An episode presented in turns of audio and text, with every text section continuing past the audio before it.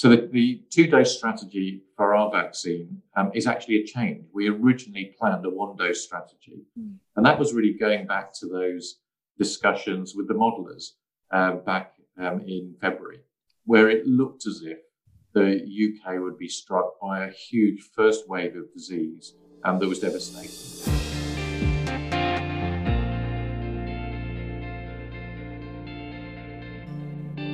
Welcome to this BMJ interview. I'm Elisabeth Mahase, clinical news reporter for the BMJ. I've been covering coronavirus for the BMJ since before the pandemic hit our shores, writing about everything from virology and epidemiology to the early stages of vaccine development and now deployment. And it's to vaccines we turn our attention today.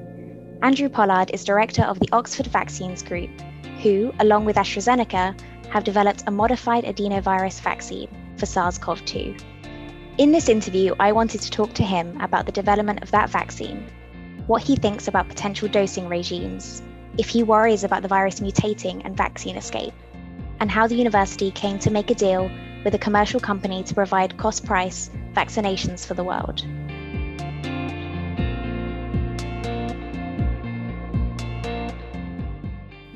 Well, I think right, right at the beginning of the pandemic, I think we, we all were just hearing snippets of information from China, and I don't think we anyone initially realized the impact that this was going to have on our lives. And for me personally, it, it was actually traveling to a meeting in France where I was going to talk about our work on typhoid.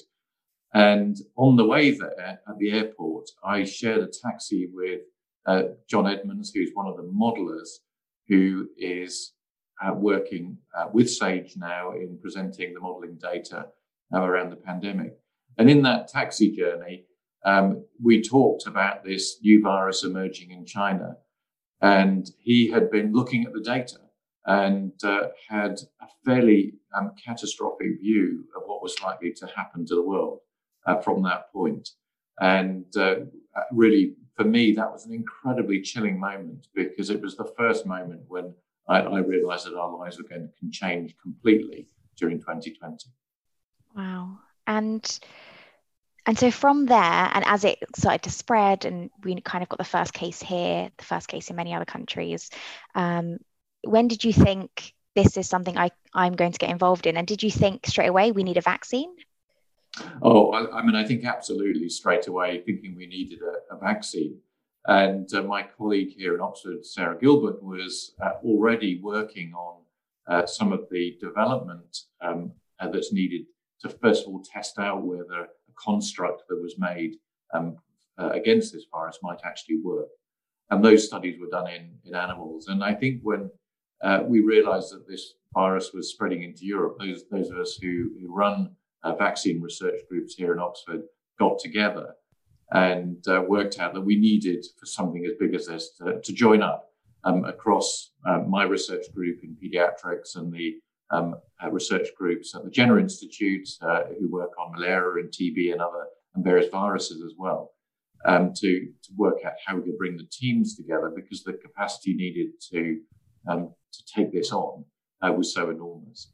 And the particular expertise in, in my group, in, apart from design and development of vaccines, is also in taking things through to that late stage of development. And that uh, meant that we had particular um, uh, knowledge about how to actually put all the building blocks together that would allow trials right from the first in human um, to where we are today with a, an authorized product. And can you talk us through what the Oxford vaccine is made of? How do you go about designing something like that? And then from there, how it works? Well, the, the, the vaccine um, actually has a, has a back, its backbone is a common cold virus, an adenovirus, uh, that causes um, infections in chimpanzees. And that particular virus is selected um, to make vaccines out of because it doesn't normally infect humans. So we don't have much natural immunity against that virus, which means you can use it as a vaccine very easily without it being destroyed by our, by our immune system. And so taking that uh, virus, uh, it's been weakened so that it can't actually cause infection in humans at all. And then the spike protein gene from coronavirus is inserted into it as DNA. So that when we use this chimpanzee adenovirus in the vaccine, it delivers the DNA of the coronavirus into our cells. And so in the vaccine, there is no spike protein. There's just a gene for spike protein inside the adenovirus. So when we then inject the adenovirus into our volunteer, uh, the cells of the volunteer take up the adenovirus, convert the DNA into RNA, and then the RNA into spike protein. And then that is expressed by our cells. And then our bodies make an immune response against that spike protein. Uh, the RNA vaccines from Moderna and from Pfizer, they convert RNA into spike protein and it's using the cellular machinery in our cells to do it. And the only difference here is that we've got a, a virus to take the DNA into the cells in a very efficient manner. And then that DNA gets converted into RNA and then into spike protein. So they're essentially the end bit of their processing is exactly the same, whether it's an RNA vaccine or a DNA or a, a DNA virus vaccine. And how did you decide that was the way to go? So everyone seems to have focused on the spike protein.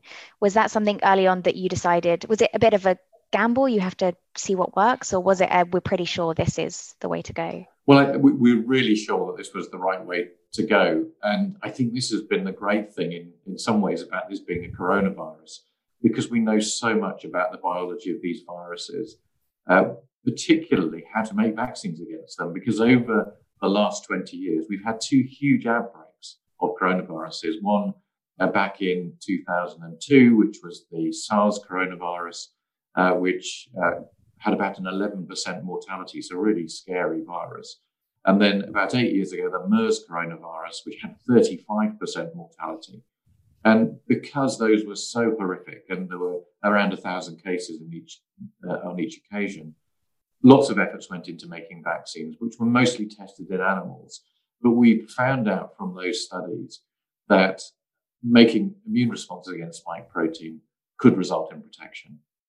And my colleague, Sarah Gilbert, was already working on a MERS coronavirus vaccine uh, just before the pandemic. And so we had everything uh, going around that. And so it was essentially switching the spike protein from MERS coronavirus to the spike protein of SARS coronavirus 2 uh, that was done in order to get the first construct of a vaccine made. There was some good timing, really, in that. Well, I think there was already work ongoing. So it was good timing because there was work ongoing, which and we knew the biology and we knew the vaccinology that was needed to, to get started. But I think it's also a, a slightly worrying thing because if this had been a virus that we didn't know so well, we would have been trying to work out which component of it should be used for making a vaccine. We'd have really been several years behind where we were on this occasion. And this has been talked about a lot at the moment, but how much would the virus need to mutate to make the vaccine ineffective? Well, the, the vaccines uh, that, that, are currently uh, in late stage development or are authorized for use um, use a large part of this spike protein. It's a very big protein. And so the immune responses are against lots of different bits of that protein. And so that means that to completely escape, um, the virus has to mutate quite a lot. And so that may give some advantages um, against um, escape happening in the short term, certainly. And the way that escape happens, as mutants arise that escape from the, the, the vaccine, is when there is a lot of pressure on the virus to change. At this moment, hardly anyone in the world has been vaccinated. And so, and actually, hardly anyone in the world has had disease, even though it feels like it's been a huge impact. Most people have not had infection yet. And so the virus is not under huge immune selection. It, it is making new variants, and we're seeing this all the time, but largely that is driven by a new variant which happens to be fitter, perhaps like the one in the southeast of England that arose in December it transmits better. And so it's taken over the previous variant because it's just better at doing its job. In the future, when lots of people have had disease or have been vaccinated, the virus is going to come under a lot of pressure. And some viruses, when that happens, just can't um, compete against that immunity. And we see that with viruses like measles, where we, if you vaccinate most people, we don't have measles outbreaks because the virus um, is not able to mutate to an extent that allows it to survive in the face of human immunity. With this coronavirus, we don't know the answer to that question yet. And that's why surveillance is going to be critical in the year ahead to make sure that we're not um, in a position where, at the point of population immunity, that the virus escapes. And if it does, we need to know that so that we can redesign vaccines at that time. How is how easy is, would that be to redesign the vaccine if we really had to? Well, I think for, for both the RNA vaccines and the viral vectors, it's a relatively straightforward process because you just have to synthesize a new bit of DNA in our case or RNA in their case, and then insert that into the, the, uh, the new vaccine. Then there's a bit of work, obviously, to do to manufacture the new vaccine, which um, is you know, a reasonably heavy lift. But the same processes would be used. Just you don't have millions of doses available to, to start with, so you've got some downtime to get going. And then uh, the second component is that there will uh, almost certainly be some testing, whether that's in animals or humans, um, in order to show that you can still generate immune responses. And then the regulator would have to approve uh, that um, uh, new product. So, can you use the genetic surveillance that's going on to preempt uh, what's going to happen with the different variants and how effective the vaccine will be against them? Well, at, at this moment in time, uh, the, there's not very many people vaccinated. So uh, the, the virus is throwing up new variants because they are better able to transmit and they work better. Um, but those variants are probably not going to be the important ones uh, for vaccines. But when once we reach a point where lots of people are vaccinated or there's uh, population immunity from infection, then at that point, new variants are likely to arise, which may be more problematic.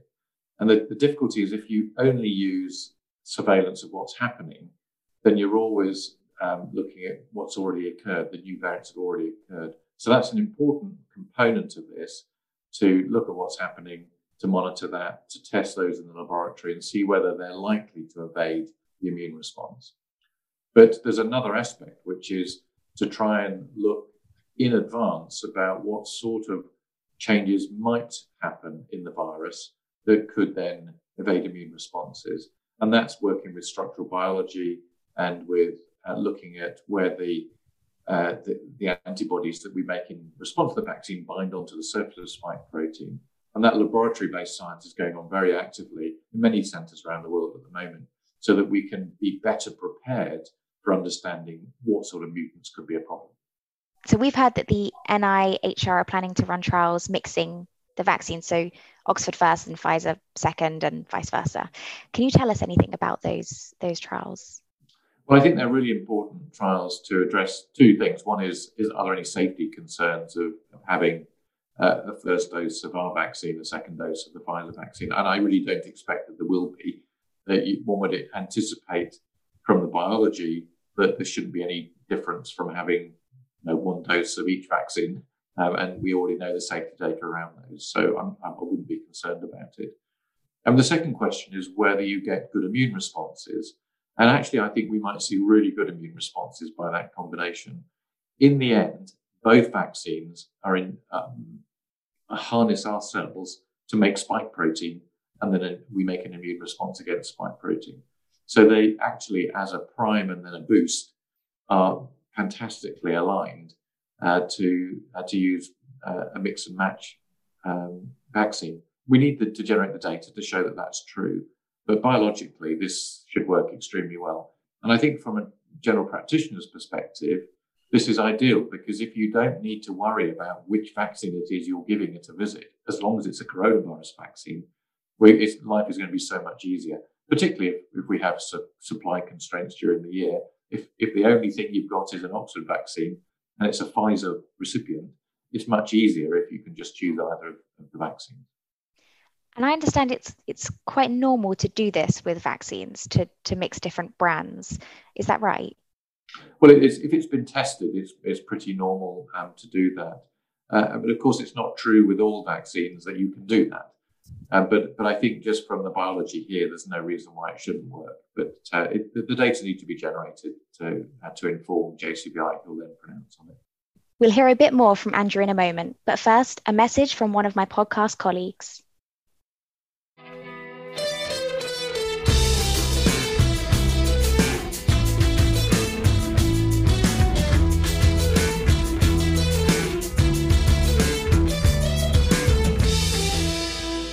Hi, I'm Navjoyt Ladher, Head of Education for the BMJ and panellist on Deep Breath In, the BMJ's podcast for GPs.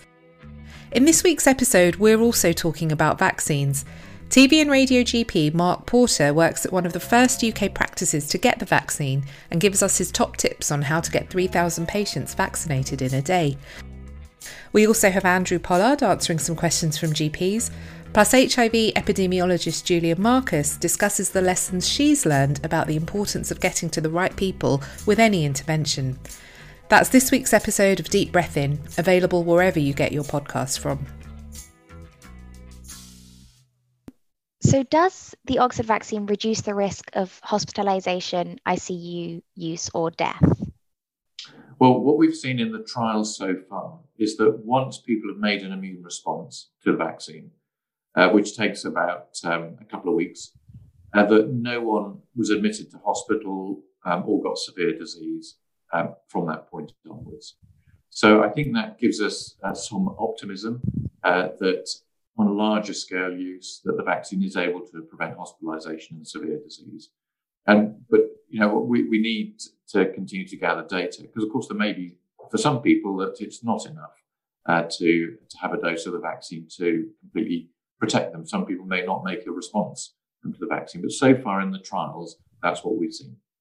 Looking at the Pfizer trial, there were around 20 times more suspected COVID cases than confirmed.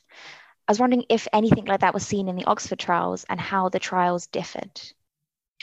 Well, there's there's lots of differences between uh, trials. Uh, there's different countries, different populations, different ways of selecting who was in the trial. For example, here in the UK, the vast majority of the people in our trial are healthcare workers and who have a quite a high exposure to the virus compared with other um, people in the general population, presumably. And uh, then we also, part of our studies are in Brazil, which is a very different population, and in South Africa, and there there are different social circumstances in those different countries, um, as well as as well as many different ethnicities involved. So, so just on a population, there's differences. Also, the way that uh, the endpoints in the study are measured is different. I mean, we we are uh, looking at uh, people with uh, very clear symptomatic disease and, and hospitalized disease.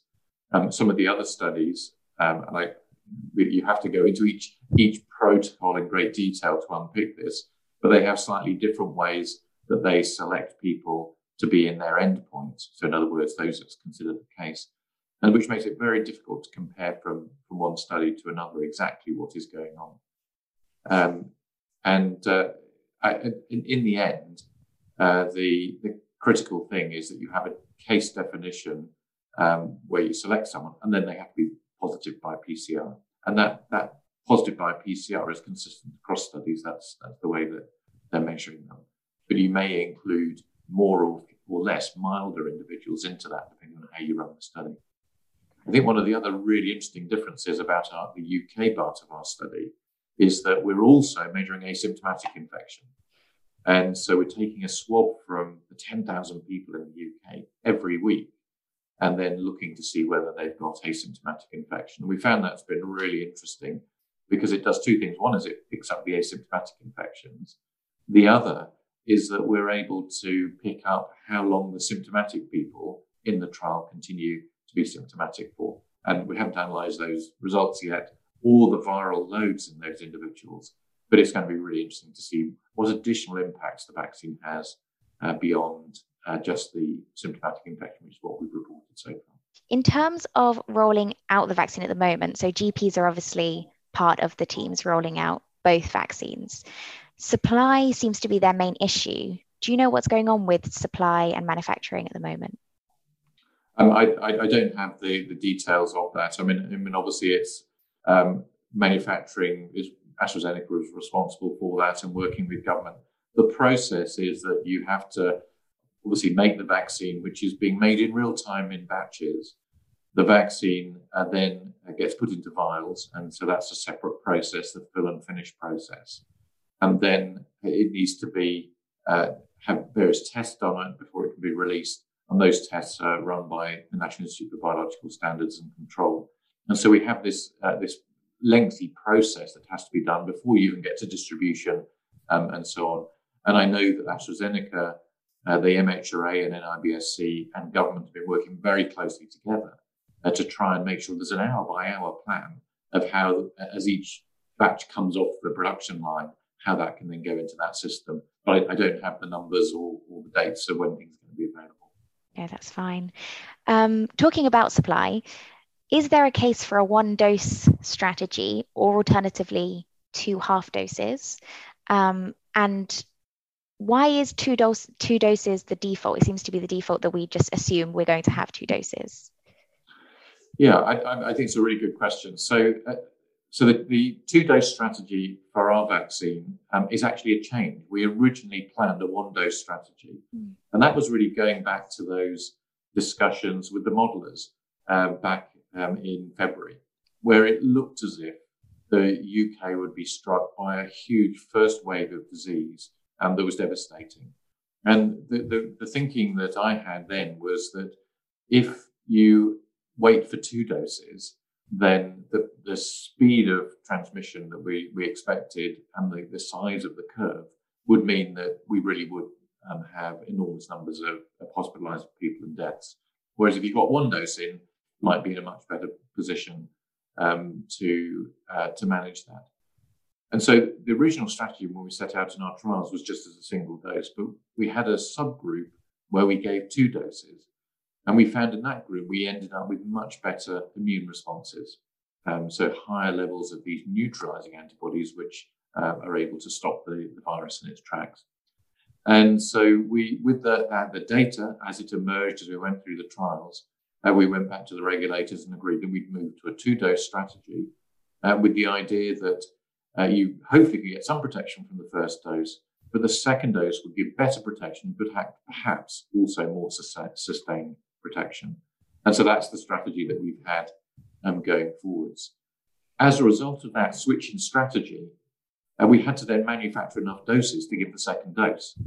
And that inevitably led to a delay in having the second dose available.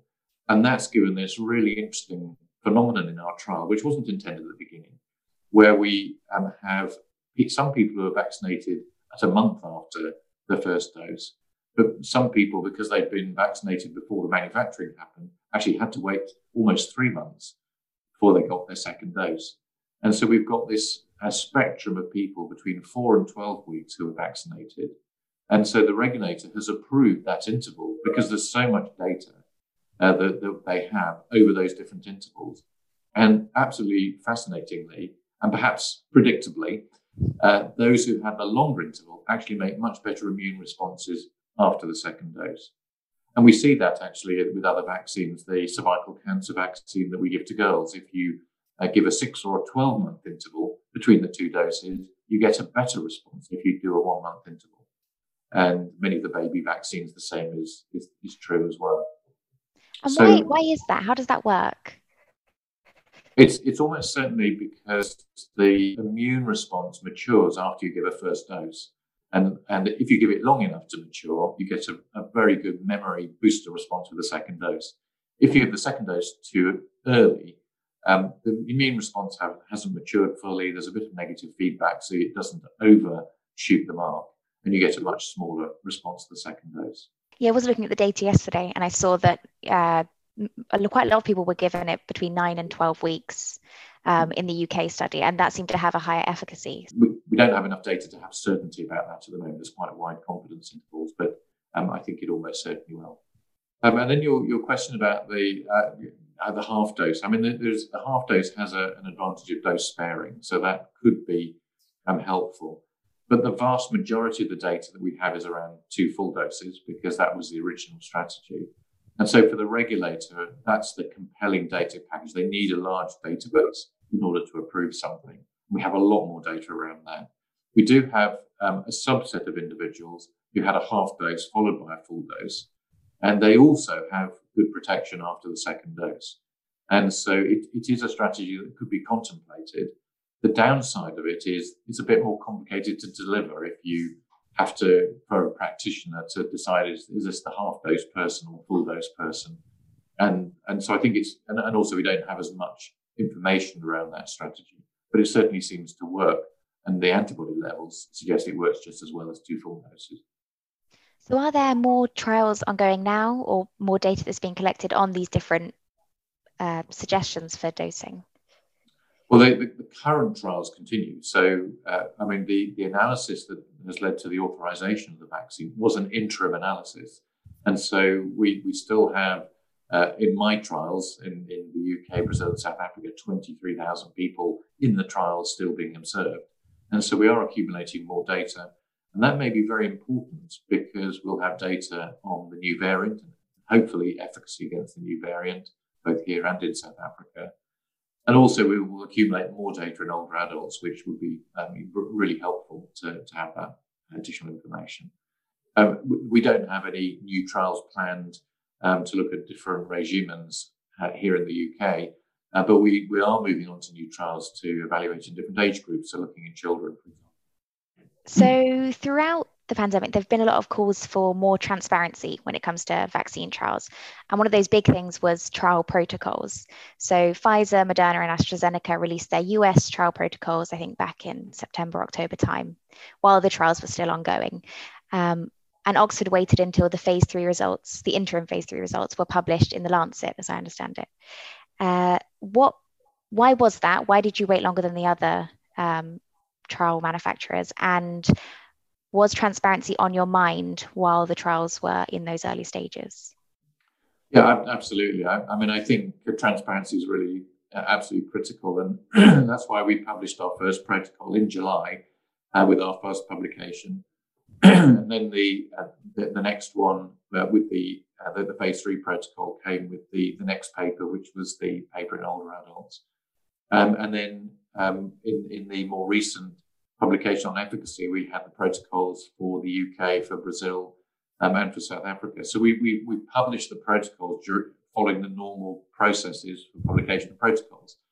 And of course, the other thing that's critical is the, the plans for trials have to be registered online um, before you start the trials. And so right back in, I think it would be would have been in March, possibly as maybe in April, but March or April, we published all of our trial um, plans um, on the international trial registers um, to make sure that we were being transparent. So I think all the way through, we've, you know, we've followed the normal processes. And actually, for our um, studies, we've got five publications on the clinical trials. All the data are out there uh, for people to see. Um, and it is a bit perplexing that there's this constant accusation of lack of transparency when it's actually something as a university that we're absolutely committed to and have been doing um, all the way through. And there, there isn't um, an, a standard process for publishing protocols in the way that, that you just suggested. And what we normally do with our um, research projects is actually write a protocol paper, and the BMJ Open is one of the places we usually lodge those. I have to say that in this pandemic, we've just been a bit busy and hadn't focused on publishing a protocol paper as we've gone along, and had just said we'll put it in the publications when we get there. But um, you know, I think just just the scale of what we've been doing as a as a small university research group, we just couldn't do everything that, that maybe the big pharmaceutical companies could. I actually wanted to come on to that as well. Um, this idea, I wrote a feature a few months ago, which is why I was asking about the protocols. And one of the people I was quoting said there's a real difference between real transparency and pseudo transparency. You know, just putting out very curated press statements rather than actually, you know, holding briefings and uh, doing tra- do, make it being transparent um, to actually reach the public and reach other scientists. So I wondered if if you feel like there's a real difference between Oxford and the pharmaceutical companies in terms of real transparency versus pseudo transparency. Uh, well, that, that's a bit of a loaded question. um, I, I, think um, and uh, we, we, we're, we're an open book. I mean, we've, we've been trying to conduct rigorous trials in, you know, in working with regulators um, and with ethics committees in, in the completely standard way that that's supposed to be done. I think one of the confusions, I think with through journalists particularly, has been that they should know everything that's going on in a trial all the time. And of course, I have an absolute responsibility to protect the interests of people in the trial, the trial participants. And so when people have, have been bombarding me with questions about every event that happens in the trial, a lot of that actually does affect real people um, who are people who have signed up to take part in a trial and, and be the participants to try and help all of us find a way out of the pandemic. And so, uh, and of course, there's also very strict regulation here in the UK um, because clinical trials are um, enshrined in law. And so, if we breach the principles that are there um, in that legal framework, I go to prison. And part of that is protecting the interests of, of, our trial participants and not breaching good clinical practice. And so, a lot of the, you know, tell us more about these cases that occurred um, in the trial and so on, uh, would actually have been breaching ethical principles and also the law. So, it, I think those things have been quite difficult as we've gone along, is to try and maintain integrity of process when people who are not familiar with integrity believe that that's a lack of transparency. And I, I, don't know whether I've explained that well to people as we've gone along, but I don't think people would want to listen anyway. But it's, I think it's really important that we continue to follow due process.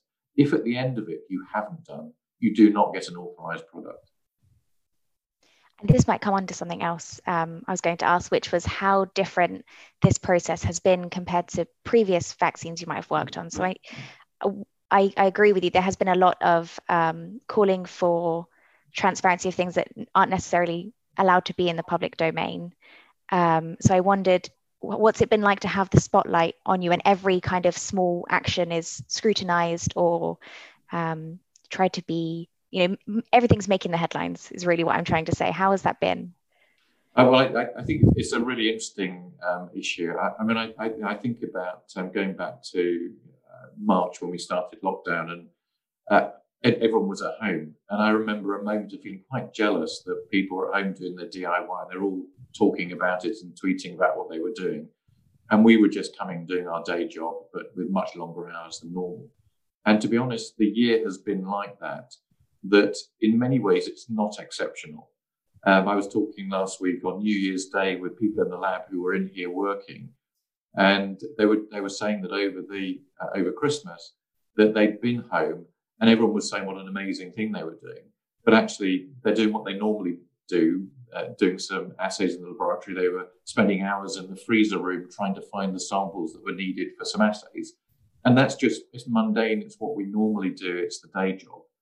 And yet you, you step out into the outside world and suddenly realize that everyone's watching you and wants to know, uh, exactly what you're going to do next and, and why did you do what you did yesterday. But I think in many ways, it has been a completely normal year in vaccine development. What's been different about it has been much longer hours and then immense pressure um, on the team because of that external spotlight um, on us and this urgency that there is um, in a pandemic um, to try to make sure that we do our best in order to deliver as we've gone along. So, thinking back to before the pandemic, what work has been done in the UK to allow us to create a vaccine or to allow you to create a vaccine so quickly? Was there a lot of funding that was very important? Are there a lot of um, institutes or was there a lot of resources that you know you were glad were in place already before the pandemic struck? Yeah, I mean, I think in, in many ways it, it, it's hard to stand back and look at uh, the achievement of the year, but I think it's worth saying that, um, that if you if you look internationally, there, there really are not um, academic enterprises which are producing new vaccines in this pandemic. It's, it's very much a commercial um, operation because you need that huge um, muscle of big pharma to do it. Um, and I think in many ways, for, us here in, in the university, um, we just ha- happen to have the right coalition of um, different expertise and that there is because partly because we've been doing vaccine development um, over the, for, for my group over the last 30 years. And, and that um, has put us in an exceptional situation globally to be able to do that. But that is because of long standing investment by academics um, here, um, pre, pre, uh, even before me, um, who, who, were working on vaccines um, and building up this huge infrastructure, which has been supported by the university over that period of time um, so that we can access people who know how to do particular assays or uh, to make a vaccine. We've got our own manufacturing facility, which allowed us to do the, the first in man study um, with the vaccine. So having all that, that um, investment over several decades made it possible.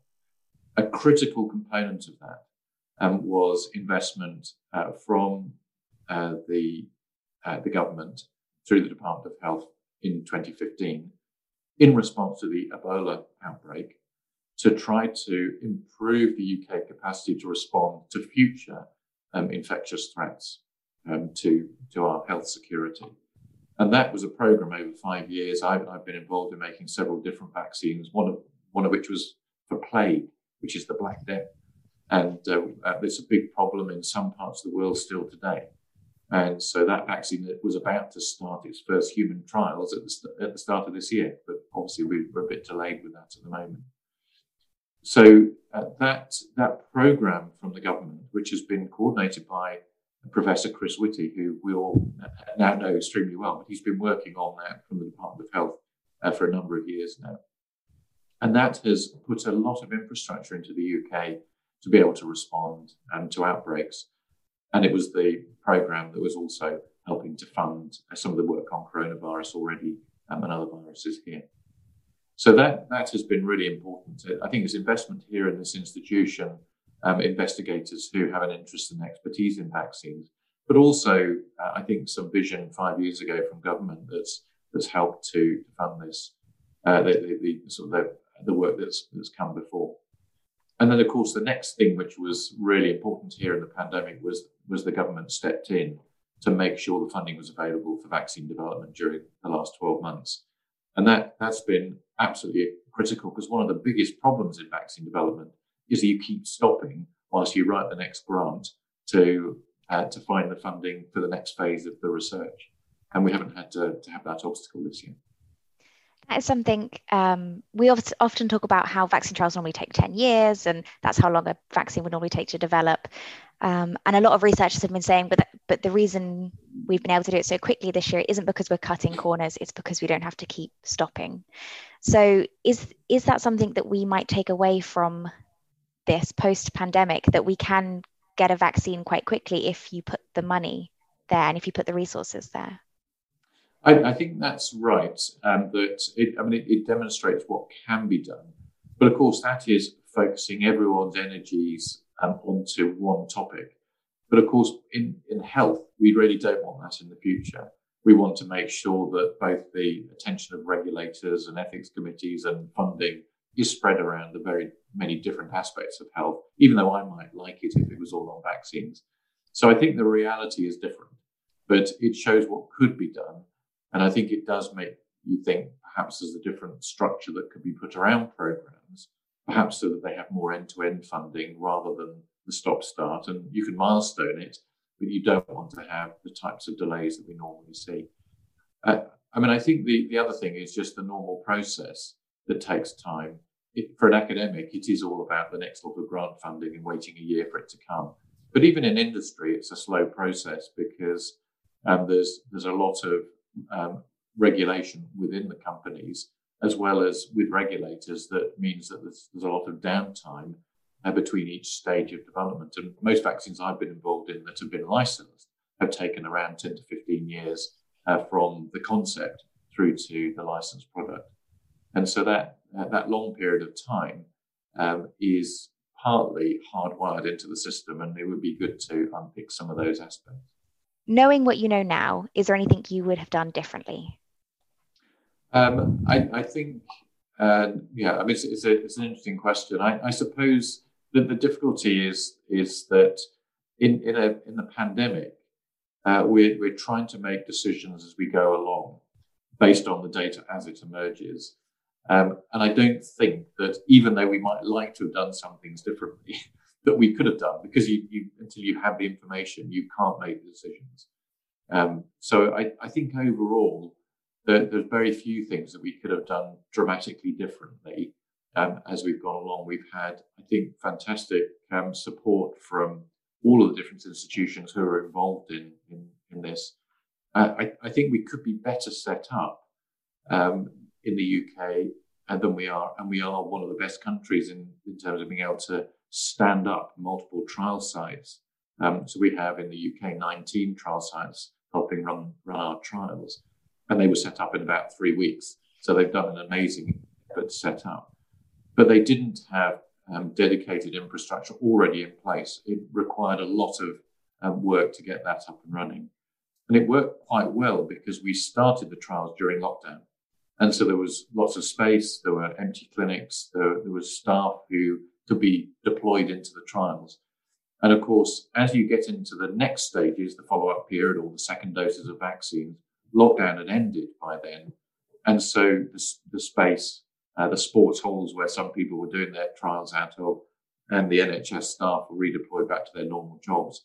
And so all of that put huge pressure on the ability to deliver the trials um, at that point.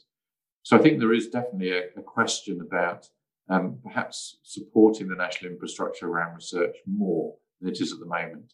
And of course, the question is, what would those people do in peacetime if uh, if that was the case?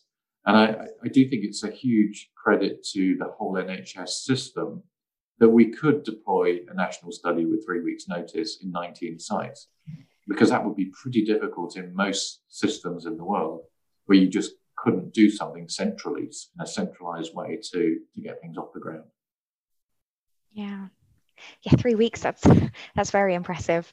So, is it more about just having the infrastructure there for when you need it, having the kind of I don't know protocols, having an idea of who would run these things when they are needed? Um, I mean, I think it's uh, there's two aspects. One is that um, you know, having as, as in the US, there are multiple vaccine centers already established in the US um, where they, they're doing vaccine development, vaccine research and evaluation, laboratory work on testing immune responses. And we, we have very little of that in the UK. And so having more of that established and well funded and running um, so that that capacity is there on the, uh, the research side. And then there's the clinical delivery side, where I think that one of the real stresses for everyone was with being able to find the staff, find the space, um, and the training that's required to stand up a large scale study. And I think if we were doing more of this day to day, um, covering different aspects, uh, we could do even more than we were able to do more quickly. Um, my last question is just what what are you doing next? I, well, your trials are still going on. Are you going to get a break anytime soon?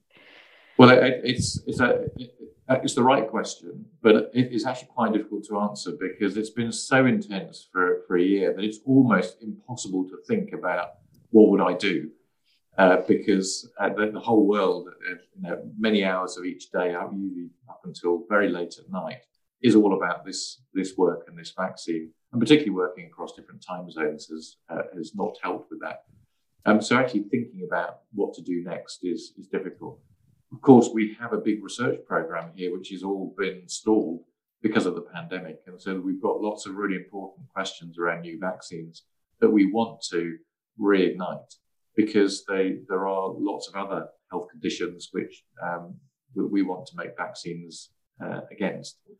And uh, that's uh, something I'm, I'm, looking forward to, to getting back to. As a pediatrician, a lot of my focus is on vaccines for children. And of course, one of the the good things about this pandemic is that children have been relatively speaking unaffected.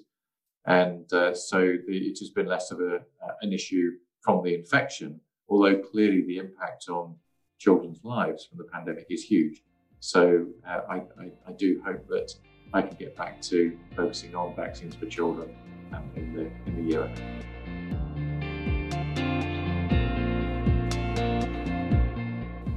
That was Andrew Pollard, Director of the Oxford Vaccines Group, talking about the development of the Oxford AstraZeneca vaccine. Coming up soon, one of my colleagues has interviewed Stephen Thomas, Chief of Infectious Diseases at Upstate Medical University and the lead investigator on the Pfizer vaccine. They're discussing topics such as the choice of outcomes for trials. So, subscribe on Apple Podcasts, Spotify, or wherever you listen so you don't miss out on that. I'm Elisabeth Mahase, clinical reporter for the BMJ. Thank you for listening.